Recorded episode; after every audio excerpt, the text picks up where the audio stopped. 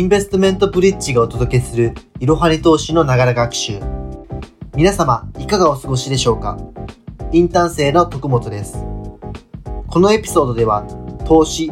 経済、お金、ビジネス関連の書籍をインターン生がピックアップしてご紹介していきます。今回ご紹介するのは、1分で話せ、世界のトップが絶賛した大事なことだけシンプルに伝える技術という本です。この本をお勧めしたい方といたしましては、プレゼンをする機会のあるビジネスパーソンや学生の方、人に物事を伝えるのが苦手な方など、幅広い方にお勧めできます。著者の紹介をいたしますと、この本の著者は伊藤洋一さんです。現在 Yahoo を運営する Z ホールディングスにおいて、企業内大学の学長として、次世代リーダー開発などの様々な講義を行い、プレゼンテーションの指導をされています。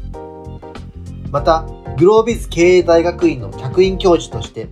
ビジネスパーソン向けに授業をするほか、多くの大手企業やスタートアップ育成プログラムでメンター、アドバイザーを務めています。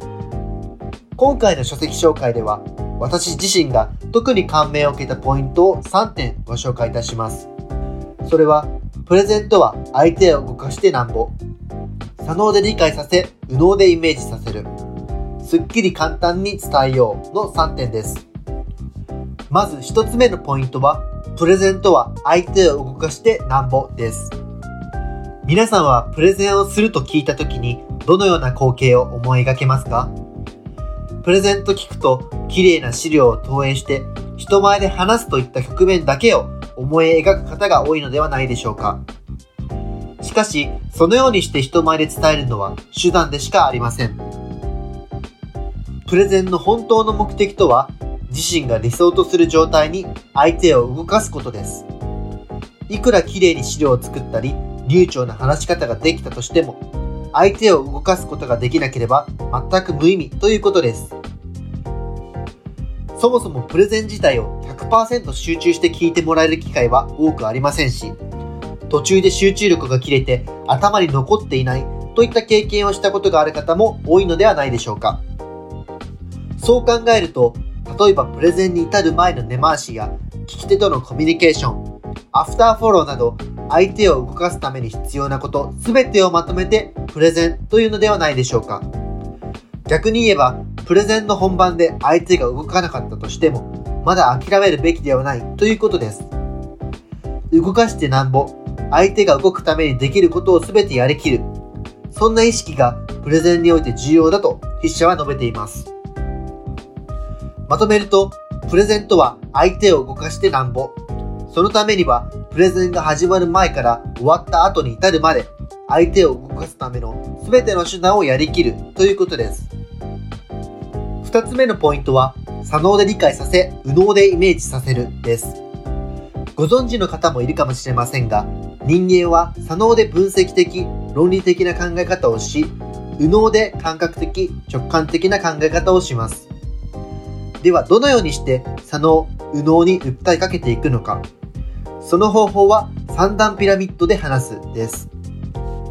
話には結論と根拠、具体例があり、結論を一番上に、その下に複数ある根拠と具体例を並べるので、ピラミッドのような形になっています。つまり、まずは自分の中で伝えようとすることの骨組み、結論と根拠と具体例のセットをピラミッドのように構築し、これを上から結論ファーストで伝えると分かりやすい伝え方ができるようになるのです。ただ、ここで言う結論を間違って認識している方が多いようです。例えば、上司に休みを申請するとき、体調が悪いですと伝えるか、休日をいただいてもよろしいでしょうかという伝え方、どちらが結論ファーストになっているでしょうか？もちろん後者になります。前者は結論のようで結論になっていません。伝えるべき結論は何か、聞き手に受け入れてほしいことは何か、これを考えた上で結論を出しましょ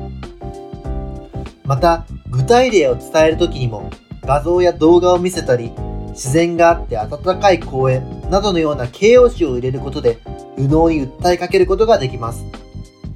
まとめると、まず三段ピラミッドで話す。その上で論理的に伝えることで左脳に働きかけたり、具体例を用い感情を揺さぶることで右脳にも訴えかけたりする。こうしたことが話を聞いてもらう上で重要になってきます。3つ目のポイントは、すっきり簡単に伝えようです。人に何かをプレゼン、説明するとき、難しい言葉や説明を2、3個出してしまうと、聞き手が迷子になってしまいます。そうするとやがて話は理解できなくなり、徐々にプレゼンターの声が子守歌になっていくでしょう。こうならないためにはどうしたらよいか。これがすっきり簡単に伝えることです。すっきりとは使うスライドや話す言葉両方に言えます。言い換えると使う文字、言葉を少なくし文章をややこしくしないということです。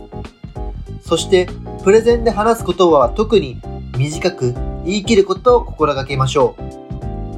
また、スライドの作成の際も、読まずに頭に入るということを意識して作ってみるのも、すっきり伝えるために重要になってきます。次に、簡単に伝えるとは、中学生が理解できるレベルの言葉しか使わないということです。最近、カタカナ用語がよく使われているように感じます。しかし、それでは一部の聞き手を迷子にしてしまうかもしれません。聞き手がわかるかどうかをしっかりと想像した上で言葉を選んでいくことが簡単に伝える上で重要になってきます。まとめると、すべての人に誤解なくわかりやすく伝えるには、中学生が理解できるレベルの言葉を使って短く言い切ることが大切です。以上、今回本書を読んで私自身が重要だと感じた3つのポイントについてご紹介いたしました。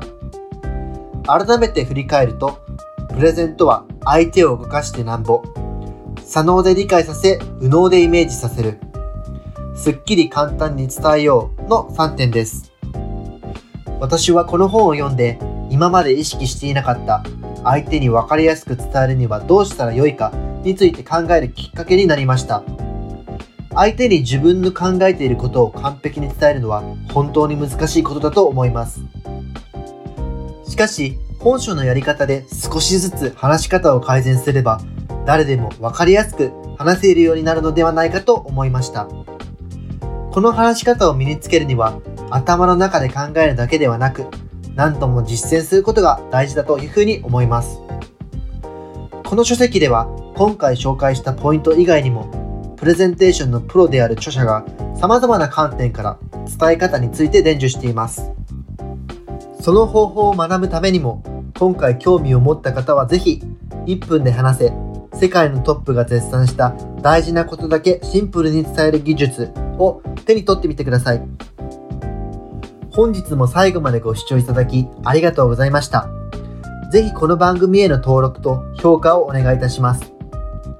ポッドキャストのほか、公式 LINE アカウント、Twitter、Instagram、